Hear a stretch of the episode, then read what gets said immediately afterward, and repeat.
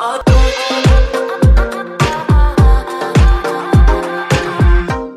today we are in week number two of a series that we started last week that we're calling Brought to Bring. And uh, we are talking about the calling uh, that God has given us to be bringers. And uh, when we have been brought to Jesus, then we are commissioned and called to turn around and to bring someone else to Jesus. And so that's what this series is all about.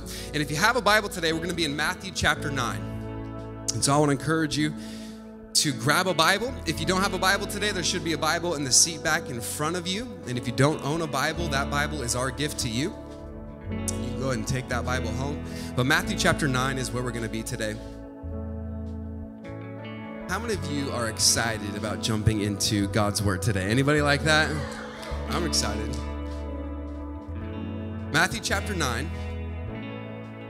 And we're going to start reading in verse number 32. The Bible says this And as they went out, behold, they brought to him. They, they brought. Everybody turn to your neighbor and say, They brought him.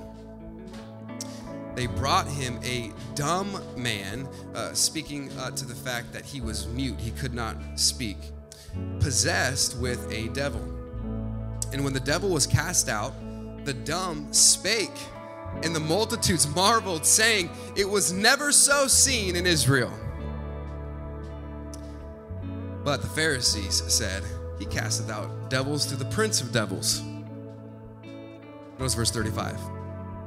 And Jesus went about all the cities and villages, teaching in their synagogues, and preaching the gospel of the kingdom, and healing every sickness and every disease among the people. And when he saw the multitudes, he was moved with compassion. Everybody say compassion. Aren't you thankful that the God that we worship is not an indifferent, apathetic God, but he is a God that has compassion towards us? Jesus moved and was moved with compassion when he saw the multitudes because they fainted, they were harassed, and they were in pain. They scattered abroad, and as sheep having no shepherd, no direction. Then he said unto his disciples, The harvest truly is plenteous, but the laborers are few. Pray ye therefore the Lord of the harvest that he will send forth laborers into his harvest. Today, I want to speak to this subject living on purpose. Living on purpose. Let's have a word of prayer together today. God, thank you so much for this day that you've given us. Thank you for this opportunity that we have on a weekly basis to gather together to celebrate the resurrection, to lift high your name. God, I pray that we would be a people that are concentrated not simply on our desires and what we want in life, but that we would concentrate on your will and carrying out the purpose that you have given to us. God, I pray that you would speak to us over the next few minutes. We love you. In Jesus' name, and everybody said, my daughter Blakely, she's four years old, and recently she has really been thinking about what she wants to be when she grows up. And uh, I don't know why she's really on this uh, train of thought. Perhaps maybe her older brother and sister have been talking to her about it, uh, but she has been really thinking about what she wants to be. And the other day, she narrowed it down to three things, and she told Katie uh, the three things that she thinks that she wants to be when she grows up. Number one on the list was a mermaid. She thought maybe I'll be a mermaid, and uh, uh, she wanted to be a mermaid. the second thing that she wanted to be was a sandcastle builder. She thought maybe I can be a sandcastle builder. The third thing on the list was a babysitter. She she wants to be a babysitter. And I think that whenever we have a babysitter come to the house, she thinks they have so much fun. That's what I want to do. Little does she know, right? What's what's actually happening. Uh, then, then she changed her mind the other day and she told Katie, you know, I think I want to be I think I want to be a Costco worker. and uh, uh, at Costco, something happened in Costco that she just thought, that's, that's what I want to be. And uh, she is on this quest and on this mission at a young age to discover her purpose, what she wants to do, what she wants to be. And really, those are the two most fundamental questions in life uh, Who am I supposed to be? And what am I supposed to do? Who am I supposed to be? That speaks to our identity. Uh, what am I supposed to do? That speaks to our purpose. Now, as a church and really as followers of Jesus, we know that we have a threefold purpose. Uh, that purpose is upward, it's inward, and it's outward. Uh, the upward purpose that God has given us is that we were created to give glory to God. And so life is not really about us and our desires, it's about giving God the glory that He deserves. And that's why the Bible says that whatsoever you do, do it all for the glory of God. And so we were created to give God glory. And so that purpose is upward. The second purpose that we have is inward. And that speaks to the idea of edification, building up the body of Christ and encouraging one another and praying for one another and building each other up inward in the house of God. By the way, how many of you are thankful uh, for the encouragement and the edification and the work that God is doing here in this house, that, that we are able to uh, uh, be built up together in our knowledge of Jesus Christ? And so we have this upward purpose to give God glory, we have this inward purpose to build each other up, and then we have an outward purpose, and that is to reach people with the life giving and life changing message of Jesus. That it's not just about us four and no more, uh, but we have been called to go out to the highways and to the hedges and to uh, compel them to come in. And so we have this threefold purpose. Now, Jesus gave us what is often called the Great Commission. And uh, perhaps you have heard this and you've read the verses uh, where Jesus has uh, sent out his disciples and he has sent out us to uh, preach the gospel. And the Bible says this in Matthew 28, verse number 19 Go ye therefore and teach all nations, baptizing them in the name of the Father and of the Son and of the Holy Ghost, teaching them to observe all things whatsoever I have commanded you. And lo, I am with you always. By the way, I'm thankful that Jesus not only gives us his permission to change the world, but he gives us his presence to change the world. He says, I'm with you always. You don't have to do this alone, even unto the end of the world.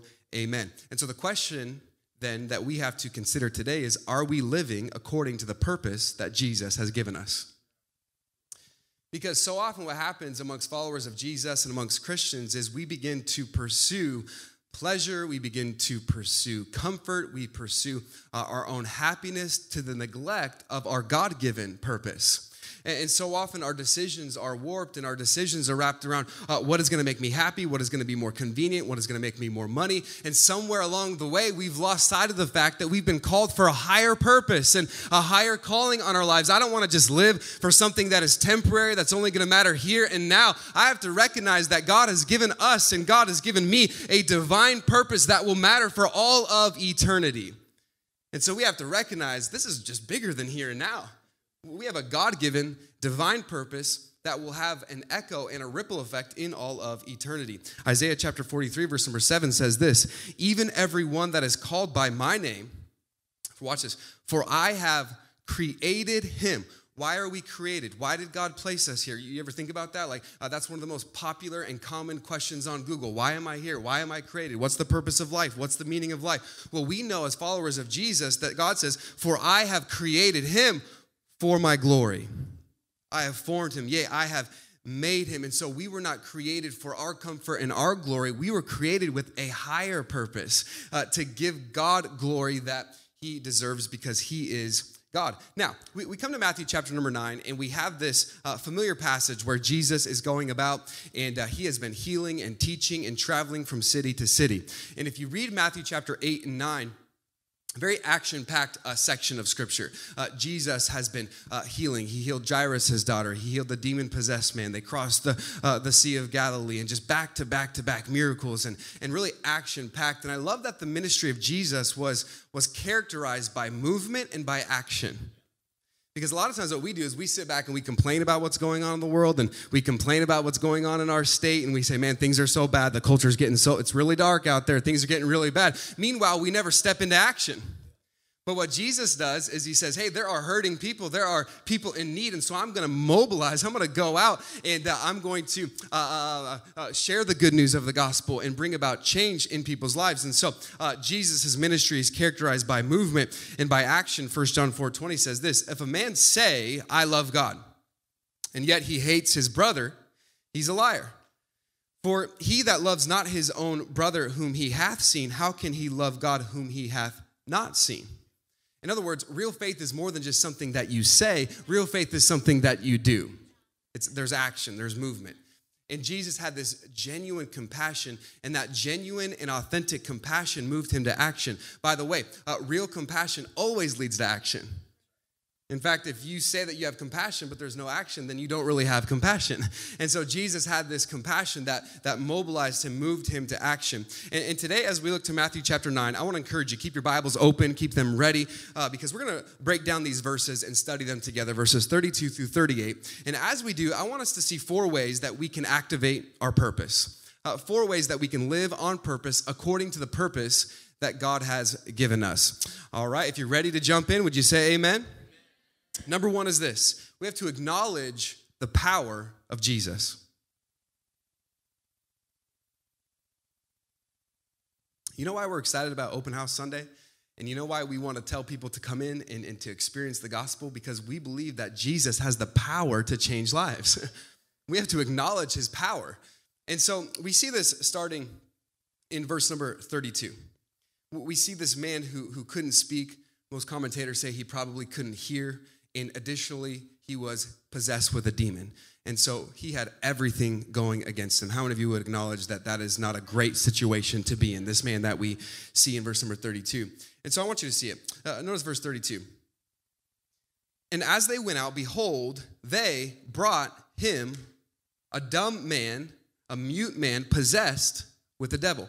And I want you to see a couple things here. I want you to see, first of all, the process. So, what was the process of evangelization? What was the process that we see all throughout the Gospels? Well, the process is one person bringing another person to Jesus. Uh, this was the process that you see repeated over and over again throughout the Gospels. They brought him to Jesus. They brought him to Jesus. Uh, one of my favorite shows on TV is a show called The Profit with Marcus Lemonis. Anybody ever seen the show before The Profit? And uh, I like this show because he comes into failing businesses and he basically tells them everything they're doing wrong and tries to help their business get back on track.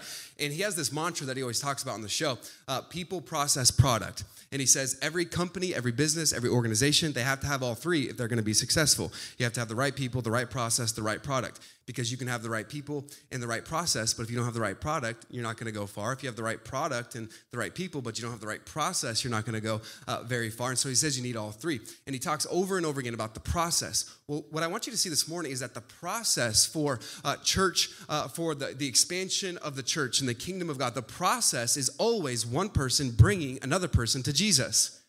That, that's the process. Now, just seven times in the Gospel of Matthew, we see this uh, played out. Uh, Matthew chapter 4, verse number 24. Uh, they brought him all the sick people. Matthew chapter 8, verse number 16. They brought unto him many that were possessed with devils. Matthew chapter 9, verse number 2. They brought to him a sick man.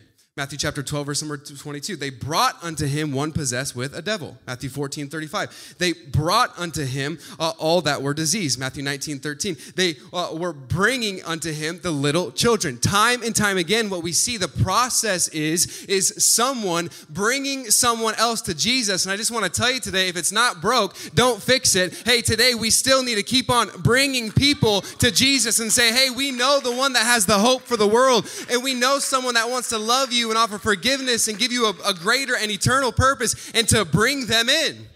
And so this was the process. They, they brought them in. See, when you were saved, maybe you didn't know this, but you became an ambassador for Christ. You are, you are a representative.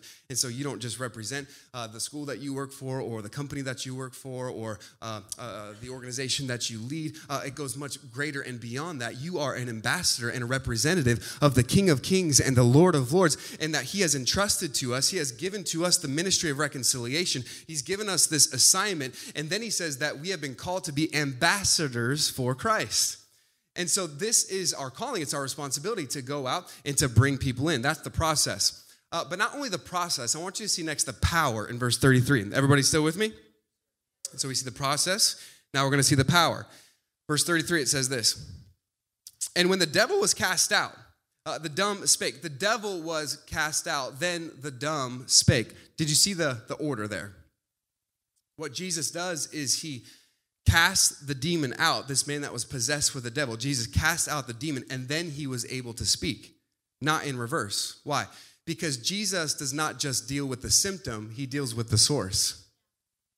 He says, I'm going to cast out this demon, and in doing so, you will be able to speak. He, he always deals with the source. See, I want you to know that Jesus in your life, he doesn't just want to fix you, he wants to free you. It's not about just dealing with the, the, the symptom and the surface issue. See, so many people, they, they, they misunderstand the gospel. And the good news of Jesus and the gospel of Jesus becomes about behavior modification and just being a better version of you and just kind of uh, cleaning up the exterior and having some better cosmetics. No, that is not the gospel. Uh, the gospel is about transforming you from the inside out. Hey, out with the old, in with the new. Jesus can give you a brand new life. And so Jesus comes and he says, okay, and he casts out the devil, and then the man is able to speak. He deals with the source and he shows us and demonstrates his power. Uh, even in this desperate situation where this man couldn't speak, he couldn't hear, he was possessed with a devil, uh, his life was tormented, and Jesus comes in, and in a moment, in an instant, everything is changed forever. And that is why we are passionate about the gospel message because today there are people that are addicted, there are, there are people that are hopeless, there are people that are lost and confused and overcome with anxiety? And the answer today is Jesus Christ. And we have the good news to declare and to share and to go out and bring people in. And the only way that this will happen is if we acknowledge the power of Jesus. Do you believe that He is able? Do we believe that He is powerful? Do we believe that He can give us eternal life and that He can forgive us of our sins? Then we ought to go tell someone. Because if we truly believe this, about our God and we acknowledge his power, it will lead to a passion for lost people. And so we acknowledge that Jesus has the power to transform. But I want you to see the problem here now. In verse number 33, they didn't have the, the best response. Notice in verse 33. And when the devil was cast out, the dumb spake, in the multitudes they marveled, saying it was never so seen in Israel. They said, Wow, We've never seen anything like this. In, their, in the back of their mind, they were thinking of everything that God did, everything that they read about in the Pentateuch, everything that they had heard and, and heard about the power of God, the crossing of the Red Sea, and, and all of the plagues and the walls of Jericho, all these stories. And they said, there's, there's nothing like this. We've never seen anything like this. But tragically, their amazement was more about fascination than it was about faith. And, and, we see this often in the, in the New Testament and in the Gospels where, where the crowd is real excited and they get astonished and they're marveling. Uh, we saw it, you know, you see it on the in the triumphant entry of Jesus going into Jerusalem. They shouted Hosanna and they were waving the palm branches, and just a few hours later they were shouting, Crucify him. See, Jesus deserves more than just our fascination. Uh, they were fast. Wow, this is amazing. I can't believe Jesus is doing this. Wow, look at this. There was fascination, but there wasn't always a level of faith.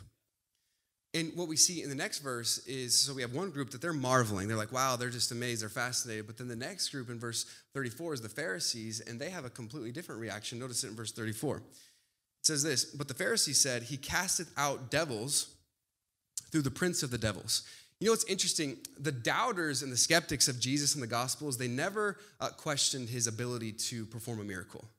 They, they would never discount uh, the mirror. They, they couldn't deny it. Too many people saw it. Too many witnesses were there. They could never say, oh, he didn't do this. No, this, this wasn't real. Uh, they could never say that. And so what they did was, is they would try to distract from the person of Jesus and said, yeah, he did this miracle, but he did it through the power of Satan. In, in, in other words, they were saying, uh, yeah, he cast out a devil only because he's operating with the devil's power. Uh, they said this in Mark's gospel as well, in Mark chapter number 1, verse 22. And the scribes came down from Jerusalem and said, He hath uh, Beelzebub, which, is, uh, uh, uh which was interpreted the Lord of the Flies, essentially a, a, demonic figure. And by the prince of the devils uh, casteth he out the devils. They were talking about Jesus. And he called them unto him and said unto them in parables, this is Jesus' response. He said, How can Satan cast out Satan?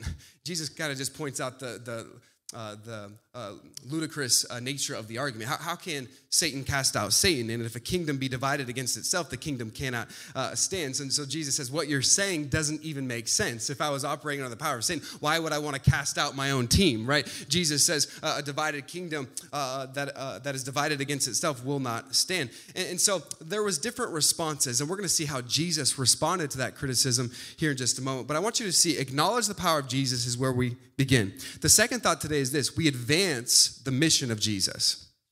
Okay, so again, what are we talking about today? Living on purpose, living according to the purpose that God's given us. We acknowledge his power, acknowledge the power of Jesus, and then we advance and we accelerate the mission of Jesus. Okay, everybody still with me? Now, I love Jesus' response to the criticism. Have you ever wondered how, how should I respond to a critic? Notice what Jesus does here verse 35. And Jesus went, went about all the cities and villages, teaching in their synagogues and preaching the gospel of the kingdom and healing every sickness and every disease among the people. Jesus did not give a verbal response. He responded by going out and doing greater ministry, greater miracles, more opportunity to help people. Hey, one of the greatest ways that you can respond to a critic is to say, you know what? I'm going to advance the mission of Jesus. Uh, there's more people that need uh, the love of Jesus. There's more people that need the grace of Jesus. There's more people and more marriages and more teenagers that need to be restored. And so rather than dabbling in every single person that sh- throws shade in my direction, I'm going to go out and advance the mission of Jesus. I'm going to do what he's called me to do. And so I love Jesus' response. He goes out into these villages and into these cities, and he is doing the work of the Father, of what God had given to him. Now, according to Josephus, who was a first century Jewish historian, he said that there were about, in this region that Jesus was in, there were about 204 cities and villages. He, he equates that to perhaps upwards of 3 million people um, in this area a city would be a town with a wall, a village would be a town with no wall, and Jesus is going. Thank you, Siri. Said, said city. The devil's just trying to distract me today. But he's not going to do it. He's not going to do it.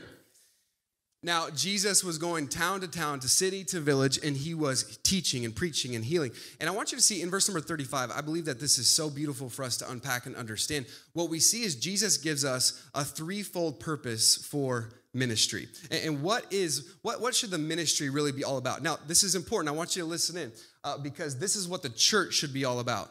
A lot of times people say, What should I look for in a church? I would say, Let's look at verse 35 and see because Jesus is giving us the template and the example of what to look for uh, in life and ministry. Okay, there's a threefold purpose. The first one is this teaching. Verse 35. And Jesus went about all the cities and villages teaching in their synagogues. And so, wherever there were Jewish people, wherever there were 10 Jewish males, there would be a synagogue.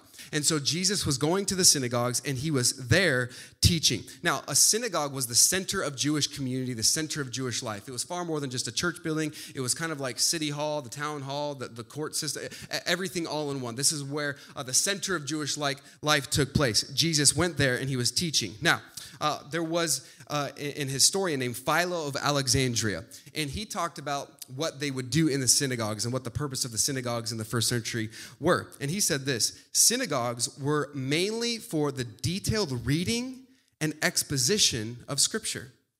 And so, what were the synagogues all about? Uh, the exposition, the explaining, the unpacking of Scripture.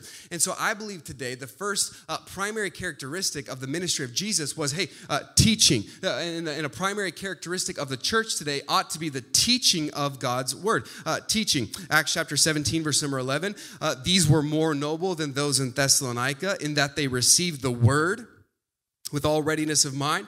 And watch this. And they searched the scriptures daily whether those things were so. Hey, uh, to, to read the Word of God, to explain the Word of God. And, and there ought to be a high value on the teaching of God's Word, uh, that we understand what we are learning. Uh, Nehemiah said it this way in Nehemiah chapter 8, verse number 8, Ezra said, So they read in the book of the law of God distinctly. Watch this, this is so vitally important. So they read in the book of the law, they read God's Word distinctly, and they gave the sense and they cause them to understand the reading. And so we don't just come together on a Sunday morning and say, hey, let me just share a couple of things that I think are really helpful from my personal experience. And let me just talk about a really great story that I think will make you laugh. And then we'll all just leave here feeling better about ourselves. No, we come together to read the Word of God, to, uh, uh, to exegete the Scripture, to unpack what Jesus is saying, to unpack the Scripture, and then we apply it to our lives. It's not about what we think, it's all about what God's Word says. This is the teaching of God's word. And so, you know, someone asked me recently, we were talking, you know, what do you look for in a church? You know, how, how do I know if this is the right place? Well, you know, what you look for in a church is not just the greatest facilities, not just the greatest, you know, uh, uh, availability in the kids ministry with you know slides and I, I love that's all great and wonderful.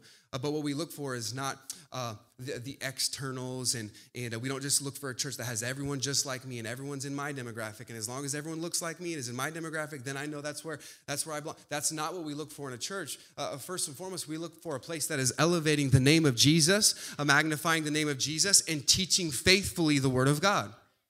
teaching God's truth. Uh, reading it, explaining it, giving the sense, and giving an application so that we're growing according to Scripture. And so Jesus was going to the synagogues and he was teaching. And so the first component of his ministry was teaching. The second component, I want you to see it there in verse 35, is preaching. And so he went about teaching in the synagogues and preaching the gospel of the kingdom.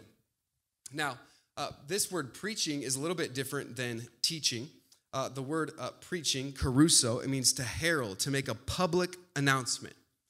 And so this uh, is the equivalent of evangelization to go out and to communicate the fact that Jesus saves. We come together in the house of God and there's teaching and we learn from God's word.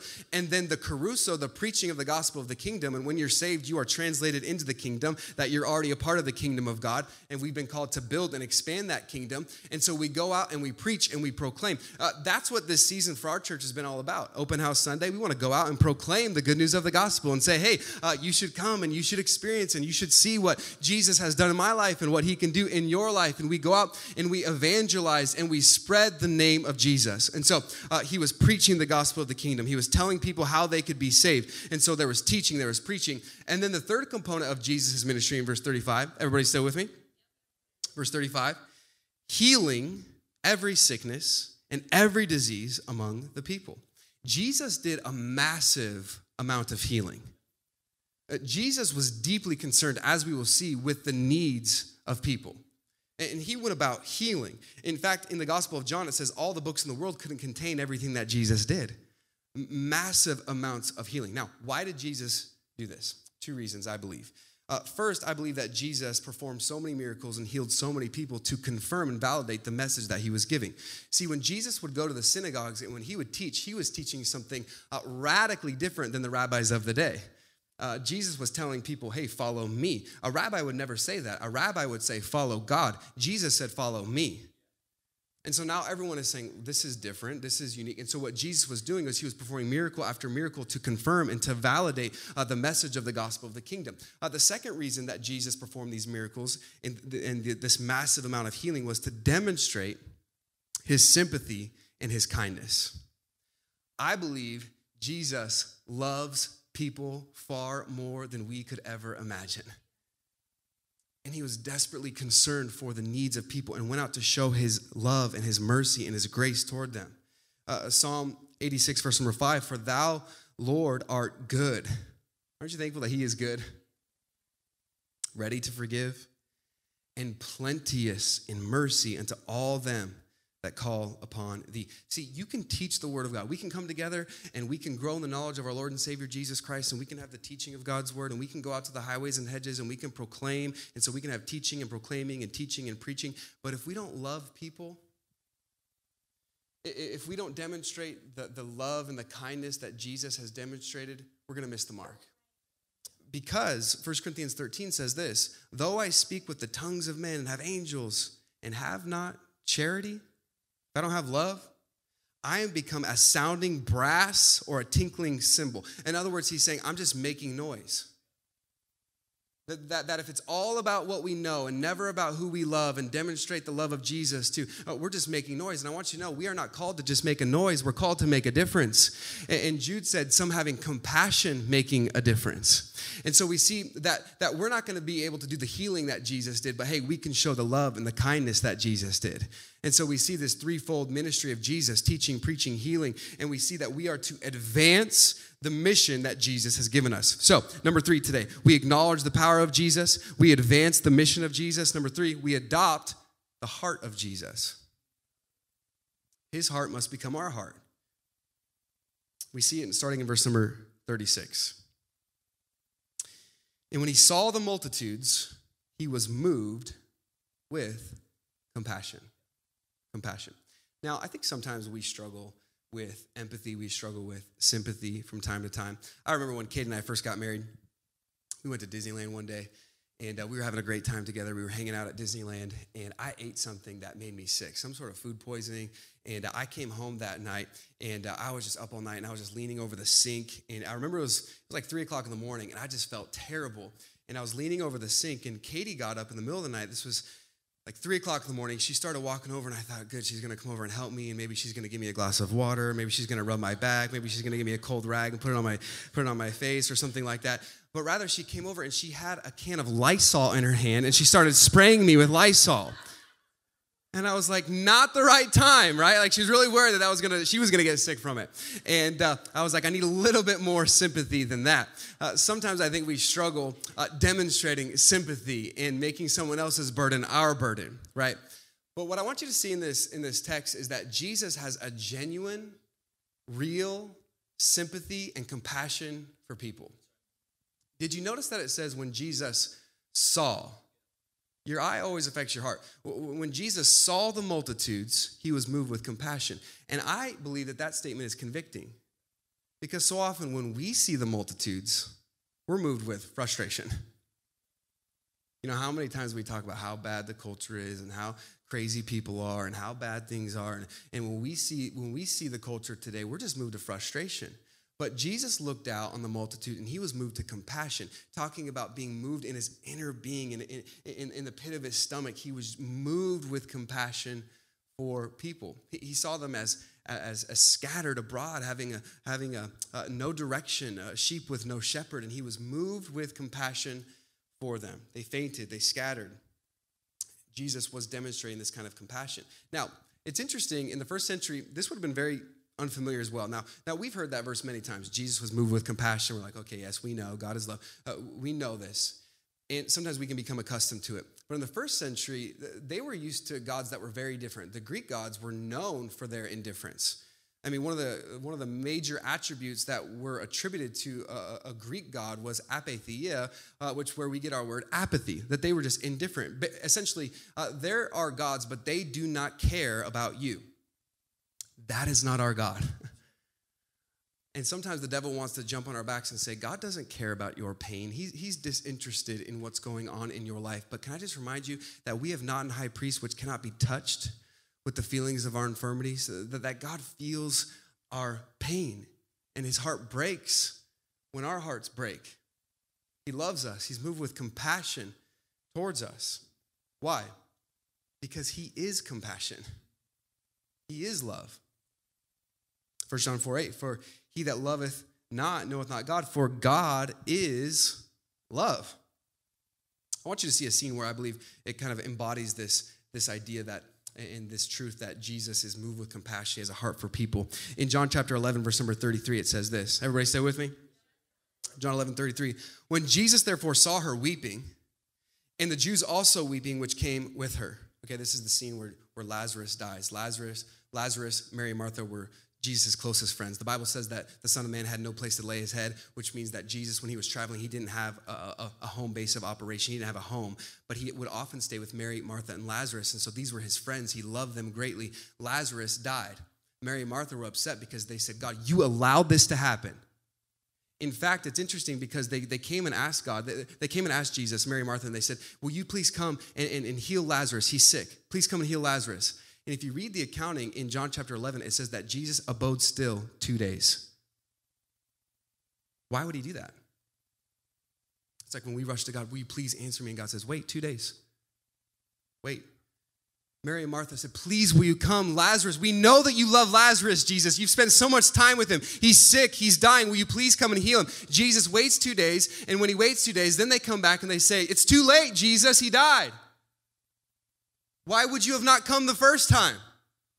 And when Jesus sees them in their hurt, when he sees Mary and Martha crying, notice how he responds. When Jesus therefore saw her weeping and the Jews also weeping, which came with her, he groaned in the spirit and he was troubled and said, Where have you laid him? And they said unto him, Lord, come and see. Jesus wept. He wept. The Bible says that he groaned in the spirit. This means the, the idea of this word groan in the spirit, it's literally talking about being seized by an anguishing emotion, a loud, violent cry. Why? He was moved with compassion. His hurt was his hurt. And I hope that thinking about this today does two things. I hope there's encouragement for us today, knowing that, that, that Jesus loves you with an immeasurable love, and when you hurt, he hurts. But I also hope it gives us exhortation to understand that we are to demonstrate that kind of love for other people in our lives. and that we are to go and to be burden bearers and to lift others up and to and, to be sympathetic to someone else in their time of need 1 peter 3 8 says finally be all of one mind having compassion one of another love as brethren be pitiful be courteous and so we have to advance the mission of jesus we have to adopt the heart of jesus and love people and ask god to give us a burden for people and this leads us to our fourth and final thought today do you have one more in you this morning number four is this then we must answer the prayer of Jesus. So we advance the mission of Jesus, we adopt the heart of Jesus, we acknowledge the power of Jesus, but then we answer the prayer of Jesus. If we're going to live on purpose, according to a higher purpose, we answer his prayer. Now, I want you to see in verse 37. Notice what it says. Then said he unto his disciples, The harvest truly is plenteous, but the laborers are few. Did you see it? There's a great opportunity before us. Jesus says, Hey, the harvest is plenteous. There is a great opportunity. The problem is that there's not enough people advancing my kingdom, not enough laborers. There's not enough laborers. We have so many people advancing their own kingdom, but not advancing my kingdom. Uh, can I tell you today, please, please hear me today we have a great harvest before us. The harvest is plenty. We have a great opportunity before us. Last year, we, we led the church in a campaign called Gaining Ground when we were first going to get into this building, and we studied some of the demographics of the area. And just within a, a very short driving distance of where we are right now, upwards of 820,000 people who are not followers of Jesus uh, in a very, very short driving distance. 820,000 people that do not know Jesus. A great opportunity is before us. Hey, we can talk about California all day long and, and everything that's wrong with the state and everything that's wrong in, in, in the world today. Hey, uh, California has 40 million people. What an amazing opportunity to share the gospel. The darker the night, the brighter the light. California is larger than every country in the world, all but 35. 40 million people in our state. The harvest is plenteous. The opportunity before us is great, but the laborers are few. Jesus said we need more people to engage in the mission and answer the prayer of Jesus to go out and to tell others to come in. He says there's an opportunity before us. But then in verse number 38, we have a very familiar and profound statement and in fact, Charles Spurgeon, the Prince of Preacher, Preachers in London at the Metropolitan Tabernacle, he used to say that verse 38 weighed on his heart more than any other text in Scripture. He said verse 38 used to haunt him. Notice it. Pray ye therefore, the Lord of the harvest, that he will send forth laborers into his harvest. It's very interesting what Jesus specifically asks us to pray for. It's interesting in this context, Jesus doesn't say pray for the lost. He says pray for the laborers. I believe it's a good thing. It's a great thing to pray for the lost, to pray for your neighbor to come to church and, and to pray that your neighbor will get saved and pray for your neighbor to be reached with the gospel. But maybe we should also pray, Lord, would you send someone Will you send a will you send someone to share the gospel with them? Because if you are praying for laborers, it just might be that you are the laborer that God wants to send. See, we ought to pray for laborers and pray and ask God to give us a burden to go and reach people. See, we need a church not of supervisors. We need a church of laborers that will engage the mission and advance in the mission and to say, you know what, I will answer the prayer of Jesus. I'll answer the call. Just like Isaiah, here am I, send me. I'll go. I'll give an invite. I'll serve. I'll be a part of the mission. I recognize this is bigger than me. It's not about a position, it's all about the mission. It's all about reaching people with the life giving, life changing message of Jesus, and we will stand before God.